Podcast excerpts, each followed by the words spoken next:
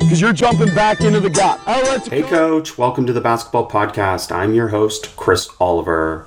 I appreciate you joining us for this week's podcast. Be sure to rate, review, and subscribe to the show, and visit basketballimmersion.com for more coaching resources and access to all the basketball podcasts. I hope you will give us a shout out on social media on Twitter at BBallImmersion or on Instagram at Basketball Immersion to help me continue to share the game.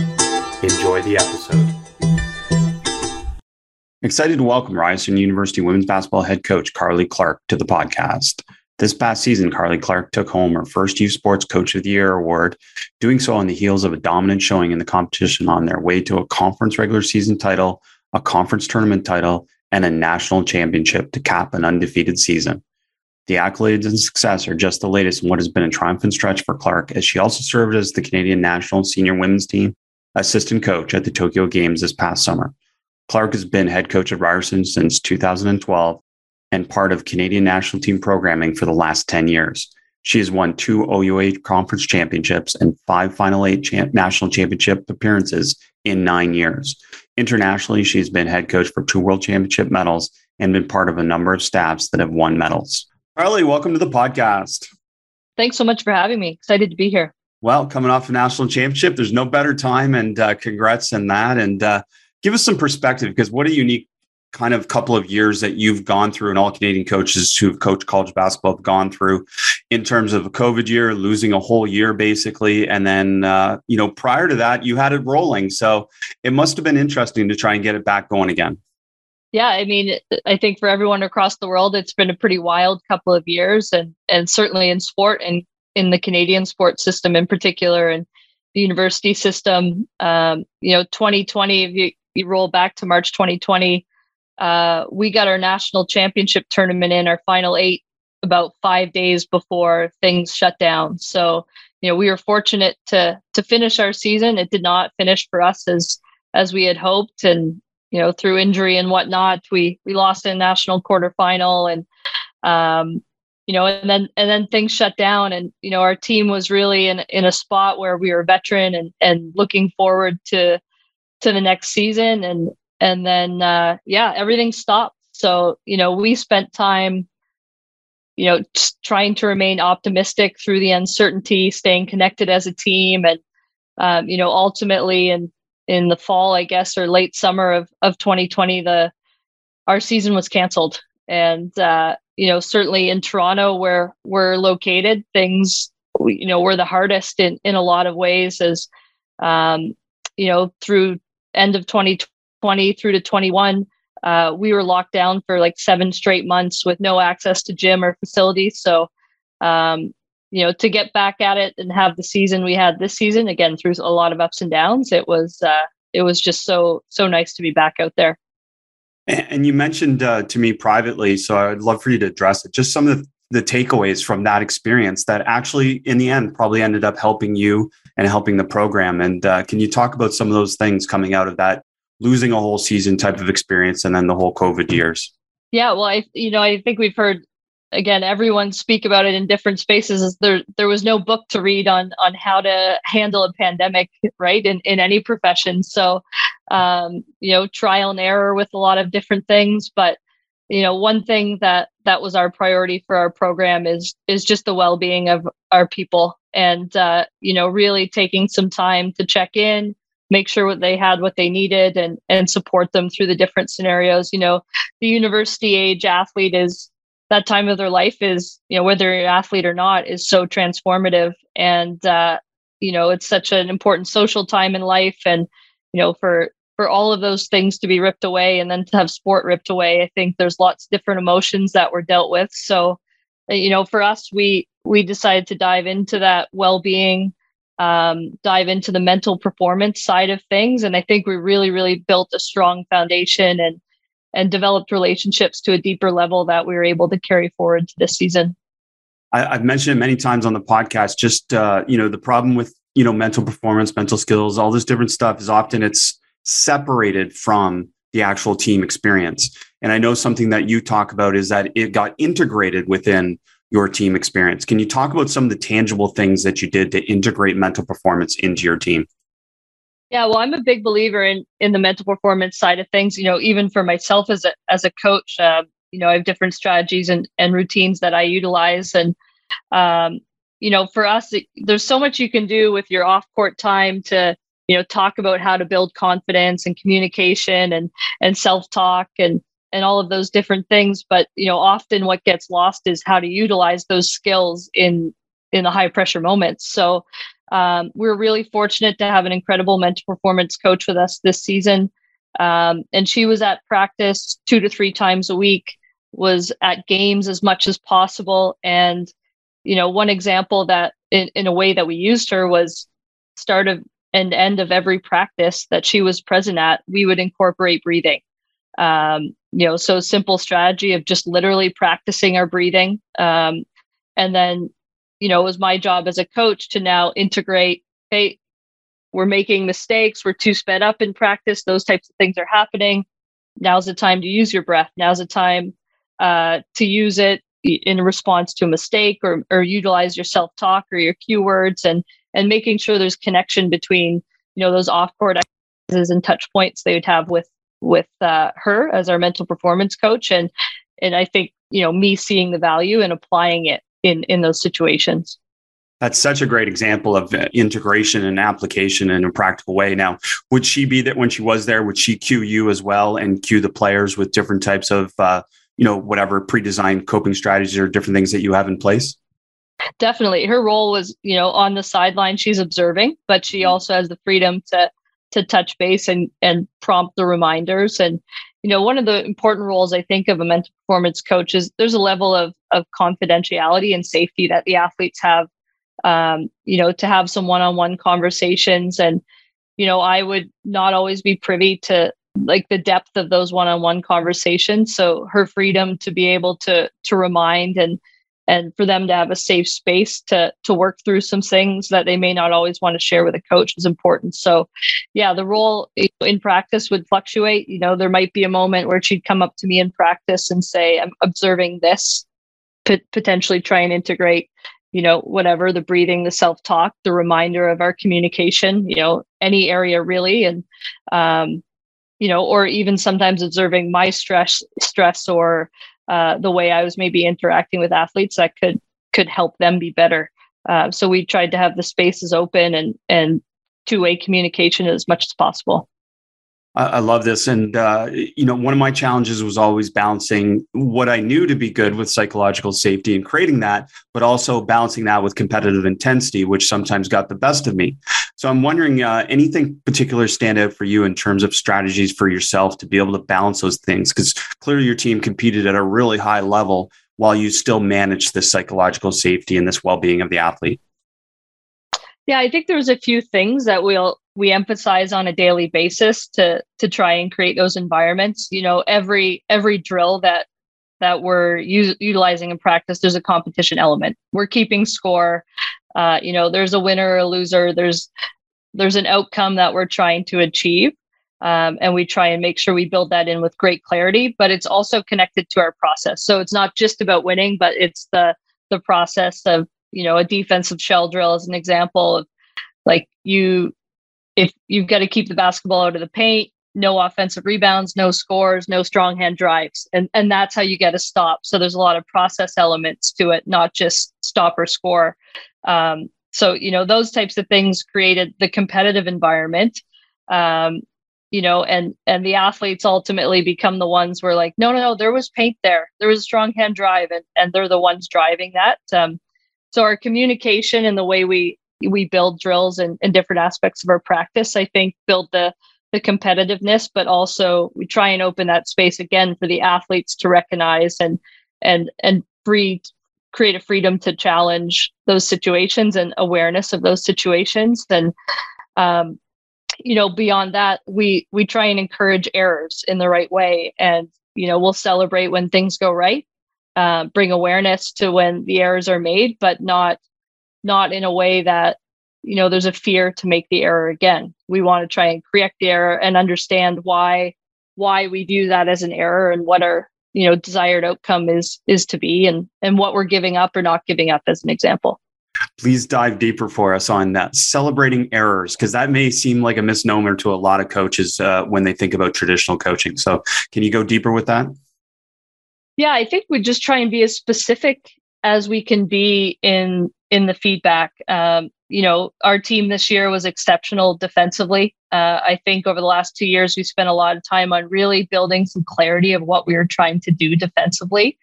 Um, you know and sometimes later in a possession our athletes might get into a point of um, you know like who should have rotated here? I had the drop. Who had the next? You know they, they get into those types of conversations and um, you know we'll we'll often like back that up and say okay like what led to that level of confusion if we correct this spot um, you know then we'll be able we won't get into that situation later in the possession uh, you know but then at the same time being able to say like okay, we just got blown by, but we got blown by to weak hand, which is what we want right now. And then now we'll get better at the closeout the next time. So that's like, you know, part of the process. And now let's add to that that next step. So, so, you talked about clarity defensively, but I know clarity in general is a big thing in your program. And you talk about the importance of language. Can you explain how you share that language and reach clarity with language within your program? yeah i think again spend a lot of time and and reflecting and growing you know after every season and i'm really passionate about that as certainly a person as coach is it's my job to make sure that i'm getting better if that's the expectation of our athletes uh, you know i think through different debrief processes we would notice we would you know integrate new ideas or new concepts you know and there's so much in there these days that you you know like you come across a new idea and say like oh I want to try that or you know I found myself being a little bit too guilty of of mixing things up too often or using different phrases or you know I was calling something one thing and another assistant coach was calling it something else. So we had some direct conversations as a staff to really clarify of this is our language in this situation and it became my job early on to correct our coaches the right language.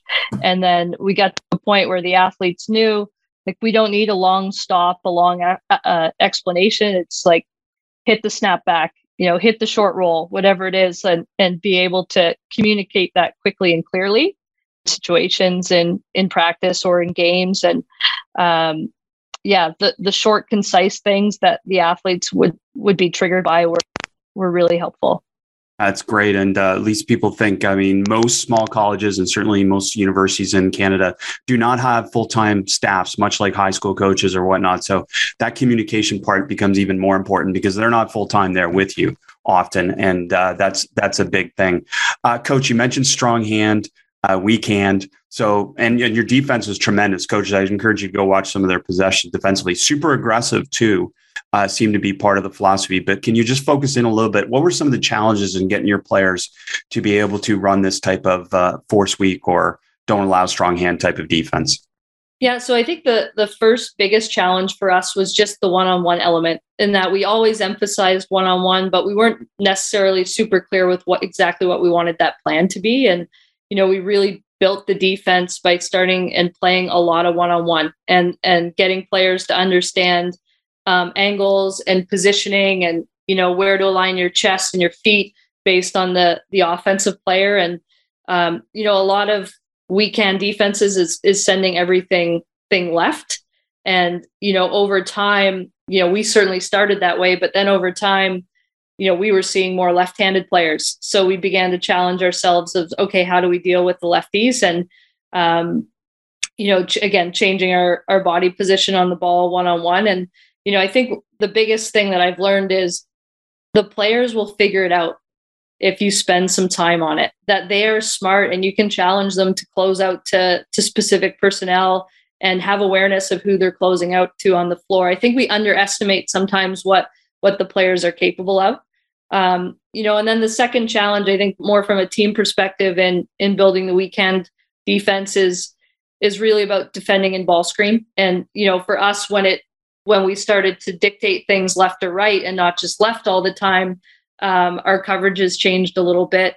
And, um, you know, figuring that out with two or three player actions now instead of one player, um, that takes some time to, to communicate and make sure there's clarity in in what that process should look like.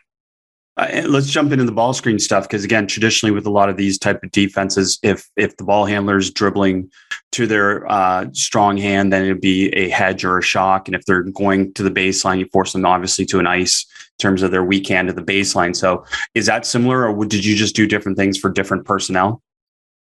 Uh, for us, again, it's evolved over time. So it started, um, you know, just one side of the floor on the right side of the floor. We were doing a lot of shocking or hard hedging mm-hmm. um, you know, just trying to be as disruptive as possible. Um, in the middle of the floor, it varied a little bit, um, you know, over under, but really just trying to continue to get it going going weak. And I think that was the biggest piece was getting over it um, and get the ball going in the right direction when you were getting over the screen, so it couldn't come back to the strong hand. And we did do some icing on on the weak side of the floor as well. Um, but over time, we tried to mix things up a little bit more um, you know, again, as the players got smarter, um, you know, we did incorporate a little bit more switching, a little bit of trapping, um, you know, and that just became part of our our package to be able to be a little bit less predictable. I, love that, and adding the switching and trapping in particular, I, I, think is really valuable because I found, like, especially on the top ball screen, if we're forcing weak, we were almost again, especially in a drop or a less aggressive coverage, a player would inevitably snake it and get back to their dominant hand. And to me, that didn't make sense. Even though we are forcing it weak initially, we were having to deal with the strong hand. So I imagine going to some of the switching and more aggressive coverages helped eliminate that possibility. Definitely. I think the other thing that you know we're seeing more and more of against this type of defense too is a lot of rescreening. Um, you know, which leaves you out of position, or you know, some of your um, your tags are out of position, single side, double side, and um, you know, we certainly spent some time breaking some of those aspects down as well. And uh, I'm curious then, you, you talked about one on one as, as building your defense. And I think that's such an important part nowadays to think about that. If you want to be good covering the ball, start with one on one and build from there. Did you use different types of dynamic starts, different types of constraints to be able to help shape, you know, your players' understanding of what you wanted to do at a one on one? Definitely. And, you know, I think we do some version of one on one or two on two almost every single day in practice. Um, you know, we were a full court pickup you know variety of full court pressure teams so you know some days and early in the season it would it would start on in the full court scenarios and and just trying to influence the ball um, you know in, in different places in the backcourt because i think that part can sometimes be overlooked um, you know we did do some stationary one-on-one just in terms of like figuring out feet and body position um, and then you know a lot of short closeout. You know we we try and defend in a way where you know we're not in long closeout situations and and we've got a lot of short closeouts and um, so whether that was one on one or a little like pen and kick two on two to to create those situations we spent a lot of time with that I think that's so important because I think coaches make a make a mistake sometimes with these closeout drills that it be, it's always such a long closeout and that's unrealistic, right? And if you're playing good defense and mostly the defense that you want to play, most of them are short closeouts. So you're actually creating those situations for your players to work on what they need to transfer to the game. Yeah, exactly. You know, again, we we talk about what we're we're willing to give up or trying to give up and and then get to on a short closeout. So um, you know, we'll break down small elements of those those situations and then put them into four and four and five on five scenarios. And you know, when we do get into those long closeout situations, you know, we try and unpack why that happened because there's probably a breakdown before that that you know is an area that we need to be better in. Hey, coach, I just want to let you know Basketball Immersion is proud to partner with Just Play. I had the chance to spend some time with Just Play in New Orleans at the Final Four, and I was blown away by the next level simplicity and effectiveness of this all in one solution for coaches to prepare faster and connect with today's players. Just Play provides an elite experience for coaches to better teach, scout, and recruit on one platform.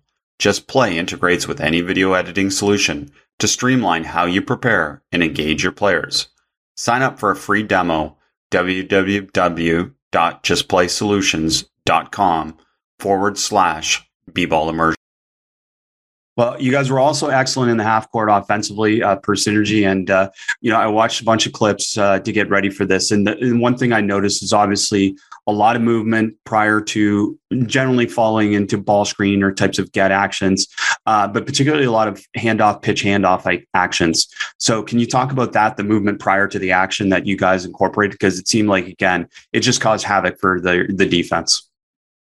Yeah, again, a couple years ago, and you know, I think even more depth through through COVID, we really evaluated like who our people are and what their strengths were, and um, you know, really tried to build our offense around you know putting our players in positions to to utilize their strengths. And you know, one of the the gifts of our team this year is you know we often had five players on the floor that could shoot the three, or or we had a lot of versatility where you know we could you know based on matchups or based on on different strengths move people to different spots on the floor. Um, so we we've used a lot of five out actions and and tried to get some players on the move in order to you know get some shooters open but also in order to um, create some space for just dynamic play and you know we spent a lot of time on reads of you know handoffs rescreens slips ghosts um, you know and really experimented with a lot of those things um, you know, and our players just really got good at at linking of the, those different concepts together. And you know, we would mix up how how we were defending those actions to give ourselves different reads to unpack as well.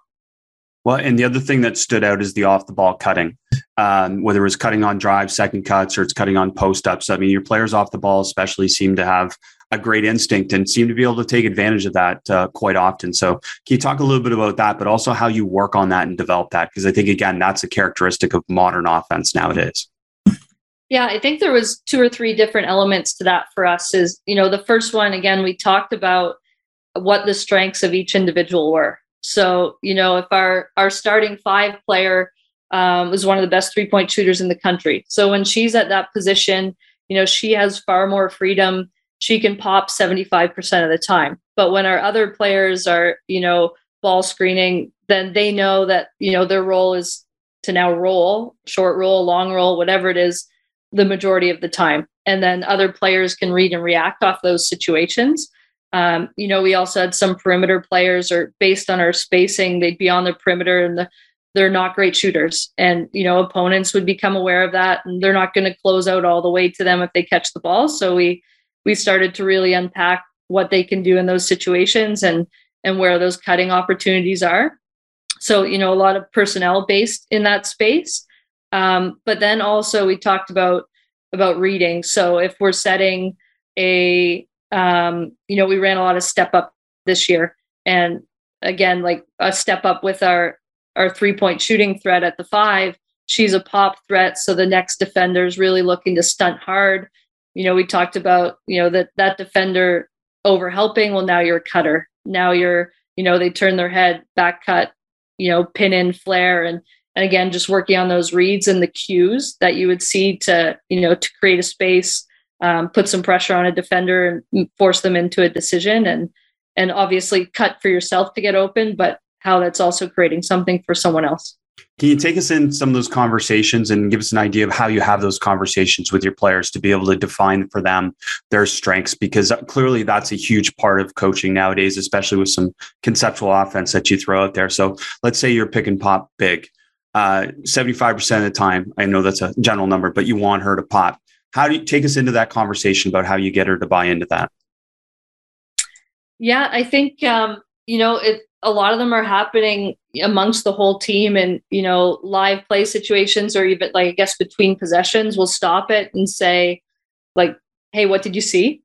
And you know this is where the d is. We'll talk about it. This is how you can get an open shot for you. This is how you know when our wing player when you cut you're creating this open shot for this person and you know one of the things that was most special about our team this year was um, just the level of selflessness. Um, you know, there was a level of connection about what we were trying to do, and um, you know, everyone was committed to the same goal. And um, you know, we would really try and celebrate again. You know, that cut created her open shot. Like, great job. That's what we need more of, and and recognize those little things. Um, you know that you know the, the the shot going in is the easy thing to recognize but like how did we get that open shot? Um, so re-emphasizing amongst the whole team you know you're great at this keep doing this. And you know i think that that creates some validation and some confidence when they do things right. And then it gives opportunities to you know unpack what other decisions may have been available when when there there are other decisions out there it's great stuff. It's awesome to hear, and uh, particularly this focus on personnel and understanding, you know, their value to their teammates into the offense. And uh, another example would be out of transition where you seem to have a lot of triggers. Uh, and let's say an example of uh, one of your players, I could tell, is almost always a point guard push as deep as possible type of player whereas another player handling the ball is probably more of an angle to a handoff to initiate the action type of player. So take us in that process a little bit of your triggers on offense, especially at a transition. Yeah, I mean, we've spent some time on that in a couple different ways. Um, you know, we we spent some time with, with two sided actions early in the year, and again, knowing some of our shooting threats, um, we really wanted to space the floor and put pressure on defense, especially like we weren't the biggest team. So you know if transition defenses are recovering to the paint how do we how do we punish that um, with a lot of spacing? And then to your point giving room for those those guards to push and attack the paint and then make decisions where it was one of their strengths. Um, so you know simply we would just do a lot of general spacing talk about that and and give them freedom to play out of advantage drills. You know we spend um, 15 minutes every practice of whether it's like three on three continuous or um, you know different advantage situations in transition and and just exploring what we can find out there. You know we'll say okay today let's hunt handoffs let's hunt drag screens or um, you know look for the trail or get to the second side and you know sometimes it's based on the opponent and what we might anticipate or or just throwing different ideas out there for the players to experiment with and and build on those throughout the course of the year well, you already referenced uh, figure it out, and that's a part of this constraints led approach where you give them a constraint and then they have to figure it out. Are there any types of musts or non negotiables within your offense or your defense for for your players uh, that are are things that again they must adhere to? Offensively, there there truly is a lot of freedom. I think you know we talk about spacing constantly. Um, you know, I think every every possession whether it's related to the cutting or you know like getting to the spots we want to get on the floor. So we have good spacing to make decisions. Um, you know it's not always black and white but that's a concept that you know we always want them thinking about. And you know we're trying to stay out of well i'll call it the gray zone and, and getting caught you know in between spaces. Um, and then defensively like the one-on-one pieces is is massive for for us. And um, you know, it, it may sound really general, but uh, our effort is is something that that is just non-negotiable for us. Is that we we don't put on plays, we play through possessions. Um, you know, we talk about playing the whistle and not the horn all the time, and um, just some of those little things effort-wise, and um, you know, along that same line is is just mistake response and understanding that um, you know you're going to make a mistake, but we try not to compound mistakes and I think that's what leads to runs in in in our sport is that you know if you make a mistake and then you shut down for next possession or two, that goes from a, a two point run to a six point run, and uh, you know so less technical, tactical in in some of those hard non negotiables, but um, those are messages that that we get to our team all the time. Right, and those are so important. And mis- mistake response. So c- connect that a little bit to us uh, with you know the integration of a sports psychologist, our mental skills coach, and then the individual performance plan of a player. Is that these things are very individual to players, aren't they, in terms of how they respond to mistakes? So can you take us in that? Maybe give us two examples of two different players and how they respond and need to cope differently with mistakes. Yeah, I think that's such a great one and such an important one that you know I think we've grown a lot in, in, in this year in particular to your point with the mental performance coach is i think just awareness of what athletes need. And um, you know we've got one athlete who uh, can be really low confidence and she's not a great shooter. So if she misses an outside shot or two because she's left open that can lead to a head hanging or you know a lot of self-doubt um, you know and maybe she doesn't play with the same effort defensively. So that might just be a, a touch point of you know a pat on the back of like that's the right shot. That's the one we want you to shoot. This is what else you can do in this situation. Um, whereas another athlete you know might respond more with a level of frustration and you know that leads to extra effort at the other end and you know a, a, a proneness to shoot a gap or you know reach in and foul and attempt to make up for their error. Um, you know, so that might indicate like use your breathing, uh, keep your composure. You know, again, use utilizing some keywords that we might have to to get the the mental mindset reset as quickly as possible. It's very cool to hear that. And uh, another thing that uh, you referenced for me, just as we were getting ready for this, was your approach and combining both game prep and team development and practice. And I think that's such a cool concept too to be able to talk about and share with us. So can you outline that a little bit for us? Yeah, I think some of that goes back to um, you know even two seasons ago when we were reevaluating some of what we were doing technically and tactically. Um, you know, one of the scans that we did was okay, we know our team is pretty good and you know, we're on the cusp of, you know, competing. We've been at those national championships. What do we need to do to take ourselves over the top? And I think we looked at, you know, three or the four, three or four of the top anticipated teams in the country that season. They said, who do they have? What are their strengths? What are we going to need to do to beat them? And our team didn't know that we did that, but our staff did that. And that you know helped to build our, our technical and tactical plan for for that season. And that's something that you know we've certainly carried forward this past year as well. Um, you know so you know obviously starting more broadly but one example of that is you know our team was a bit smaller than some of the other top teams in the country. So how are we going to handle when the ball goes into the post? Um, you know so we had some tactics that we just started uh, practicing at the beginning of the year. And two or three different things that we knew we were going to do to try and handle post play as an example. Um, and then when we get into you know finding those opponents or those opponents are approaching now we decide what we're going to use what's our plan a what's our plan b.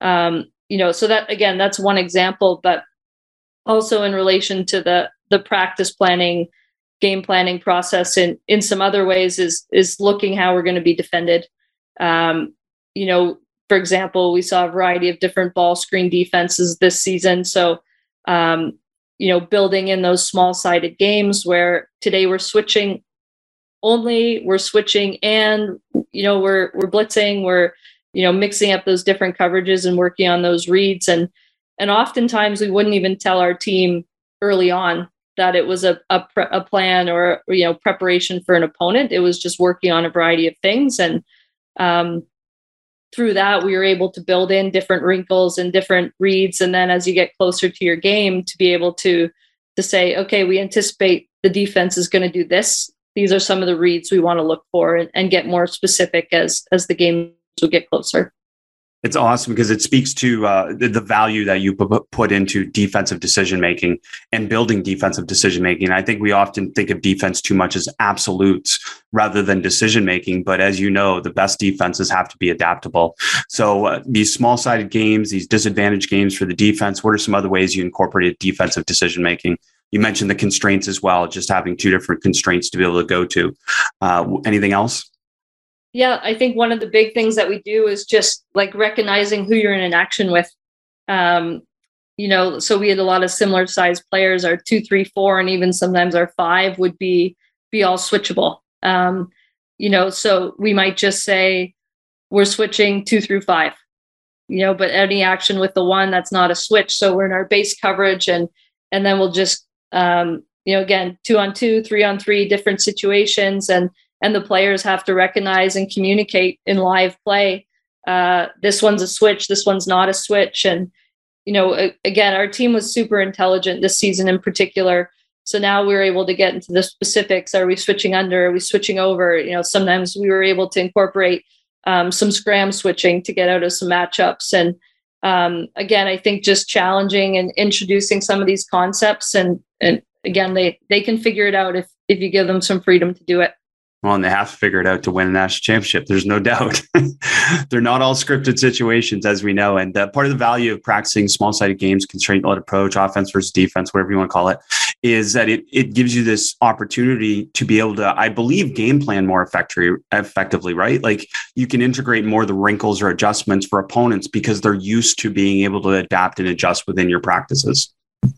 Totally. And I think, you know, certainly down the stretch of our season this year, that that was a big piece. And a lot of our offense was built around um, you know, specific spacing. Like a lot of our our actions were set up with similar spacing, or a couple different like base alignments, I'll say. And um, as the season went on, we were able to just add one or two little wrinkles that were out of actions that we had been doing all year. So they were easy ads and um, just enough to, I think, like throw the opponent off that, you know, would have scouted something specifically. Um, you know, the, the freedom to play and make plays, I think, is so critical. Um, you know, at every level, the best teams are taking things away. Um, but also at the same time to have you know something that you can get to where you get the ball to your best player's hands to make a decision um, you know there's such a balance between those two things and um, you know through our build up we were able to to get to some of those places and our our players really understood we're running this for so and so on the left wing because her strength is you know driving baseline on the left wing and uh, they understood how those things kind of set up and all linked together Hey, coach, I wanted to take a moment to tell you about a product I love and have used with my teams and now with my daughters in our backyard Dr. Dish. Use promo code immersion for exclusive savings on any of the machines.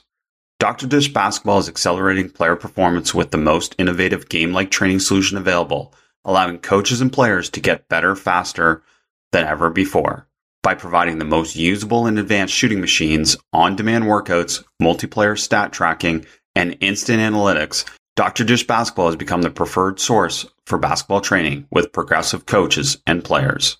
A reminder use promo code immersion for exclusive savings on any of the machines. And uh, you, you mentioned uh, culture and the importance of that. One of the things that you reference as well is team identity. And uh, I'm curious, first of all, if you could share what your team identity was for this season, and then we can dive a little bit more into it. Yeah, I think broadly, um, you know, the first part of it was just our goal was to be the best at getting better, and that that is what we talked about every single day um, of how to, you know, find a way to get a little bit better every day. And um, you know, we were really fortunate to have great depth on our team this year, and and that meant no matter what two teams we had made up in practice, that they were competing and challenging each other, and um, you know, certainly celebrating uh, that competition level was a huge part of our identity.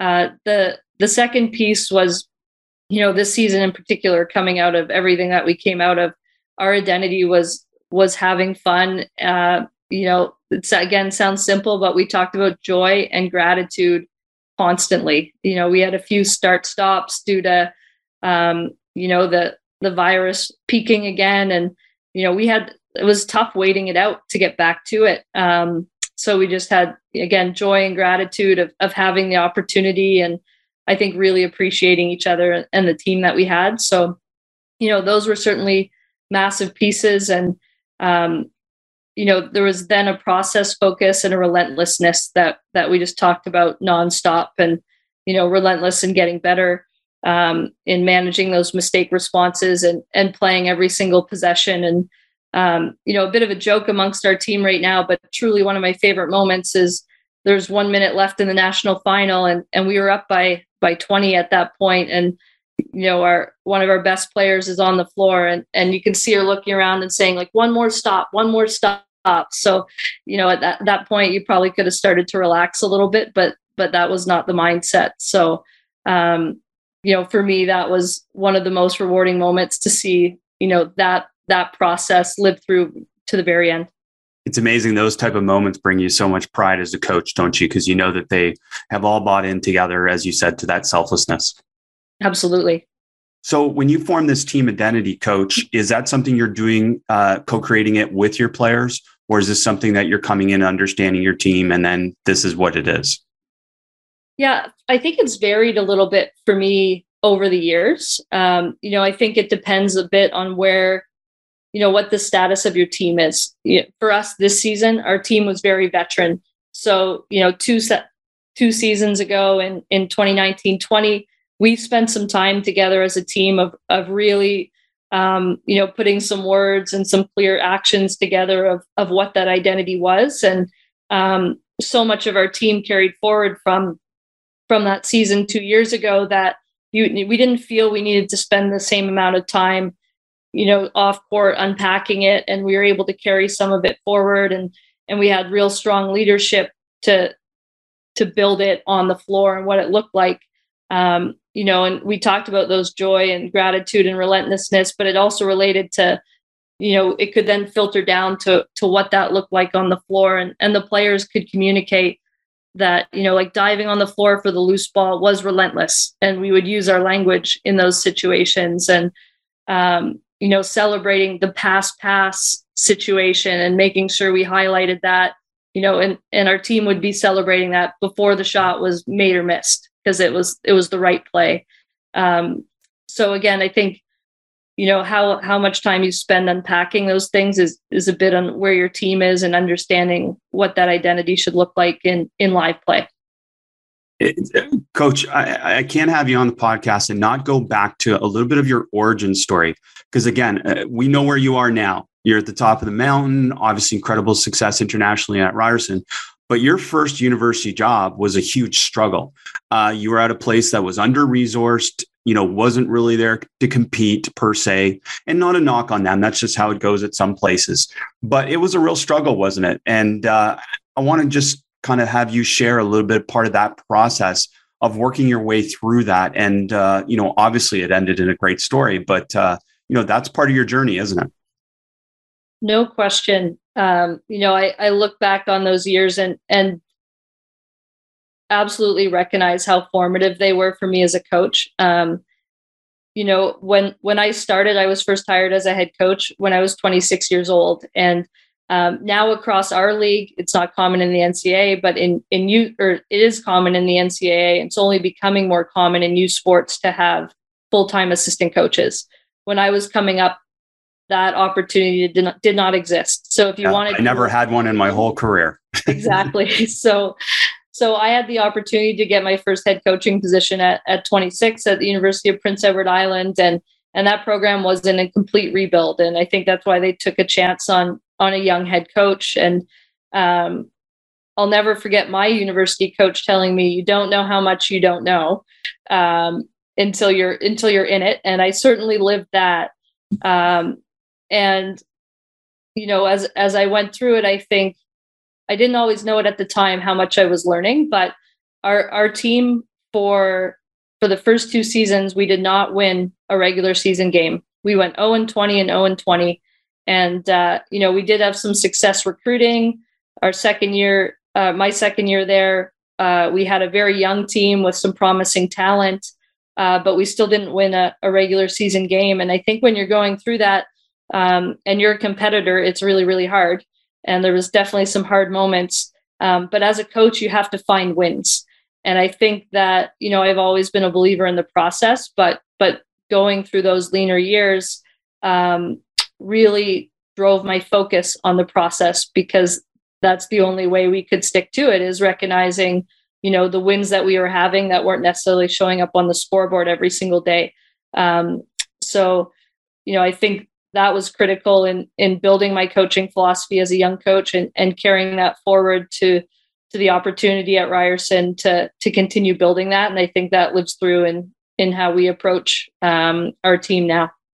I had a great uh, coaching mentor when I was really young before I got my first uh, university job. And they told me that uh, for me to really grow as a coach, I'd have to go through losing to to really experience what coaching is about. And uh, my first university job was very similar to what you went through, and uh, those struggles really do obviously make you a better coach. And it also gives you a little bit of freedom, doesn't it? To be able to try some things that maybe you otherwise wouldn't because you have to throw stuff at the wall to see what sticks.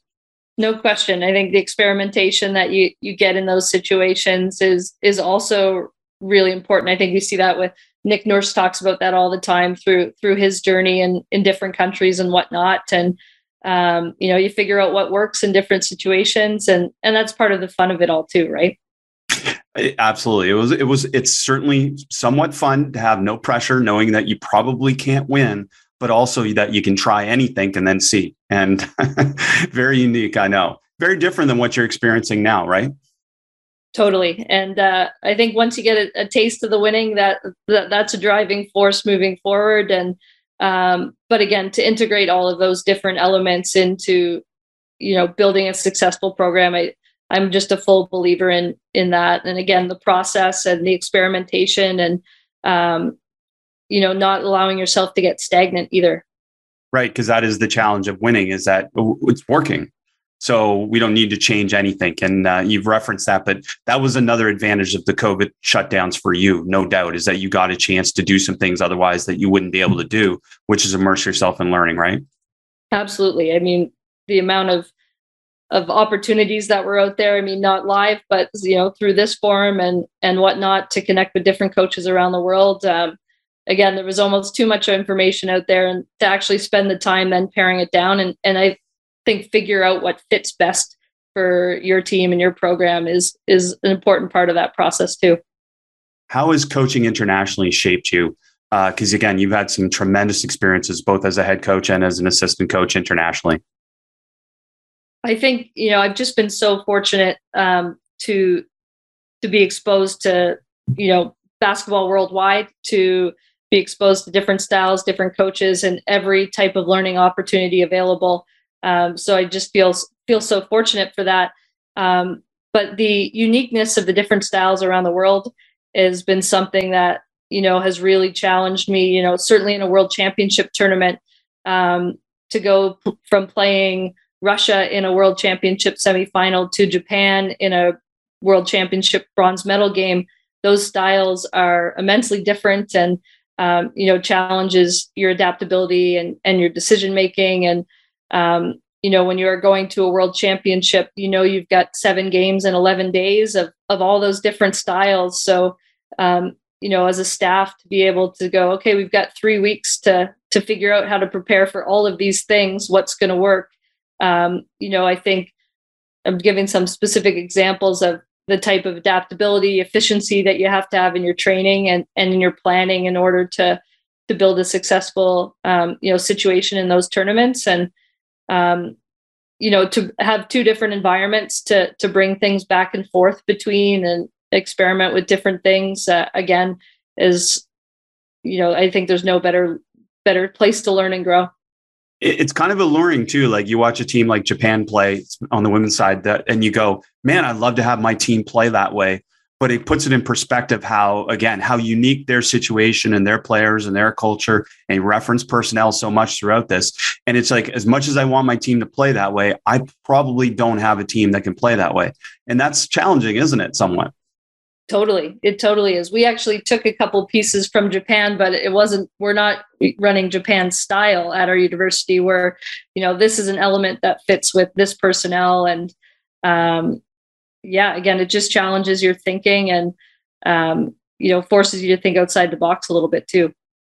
Carly, man, this is so many wonderful things. I'm so grateful. Finally, we've had this chat. We've we've got to know each other a little bit separate from this, but uh, you know the thing that stands out for me is is the build of what you've done at Ryerson. And I think there's a lot of lessons to take away from that because again tremendous support. You got there at the same time when the university was ready to do it. But by and large you still had to put all these pieces in place progressively to get to the top. This wasn't an overnight thing. So you can talk, about some of the things to coaches about just some of the faith process that you went through as you're building this. Yeah I think the the first thing that the reason I was drawn to to Ryerson, now Toronto Metropolitan University.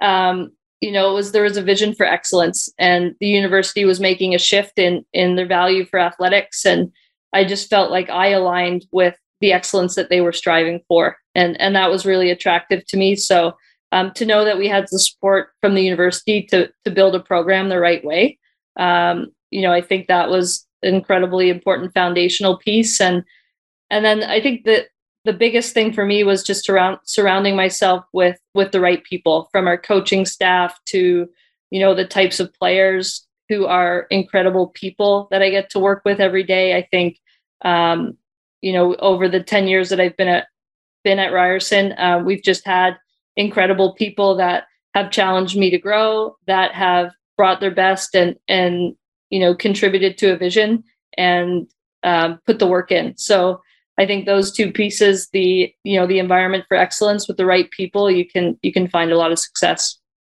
And you did. and you did. Congratulations, Coates, on another amazing year, and thanks for sharing the game with us. Thanks so much for having me. Thank you for listening to the Basketball Podcast. Learn more from some of the best coaches in the world at immersionvideos.com. At immersionvideos.com, our unwavering commitment to you is to offer the tools necessary for you to be an outstanding coach who values learning and seeks to evolve. If you're a better coach now than you were yesterday, we've done our job, and so have you. The goal is to focus on authentic sharing of resources you can use to help your players and teams improve. Drills, tactics, techniques, philosophies, practice design, and so much more will be shared from numerous coaches, including Nate Oates, Doug Novak, Aaron Fearne, Dave Smart, and so many more to come. Go to immersionvideos.com now to check out all the products and follow at Immersion Videos on Twitter to keep up to date. Thanks for listening. Be sure to rate, review, and subscribe to the show, and to give the basketball podcast and this week's guest a shout out on social media to show your support for us sharing the game. And to stay up to date on all things basketball immersion, subscribe to our newsletter at basketballimmersion.com slash newsletter.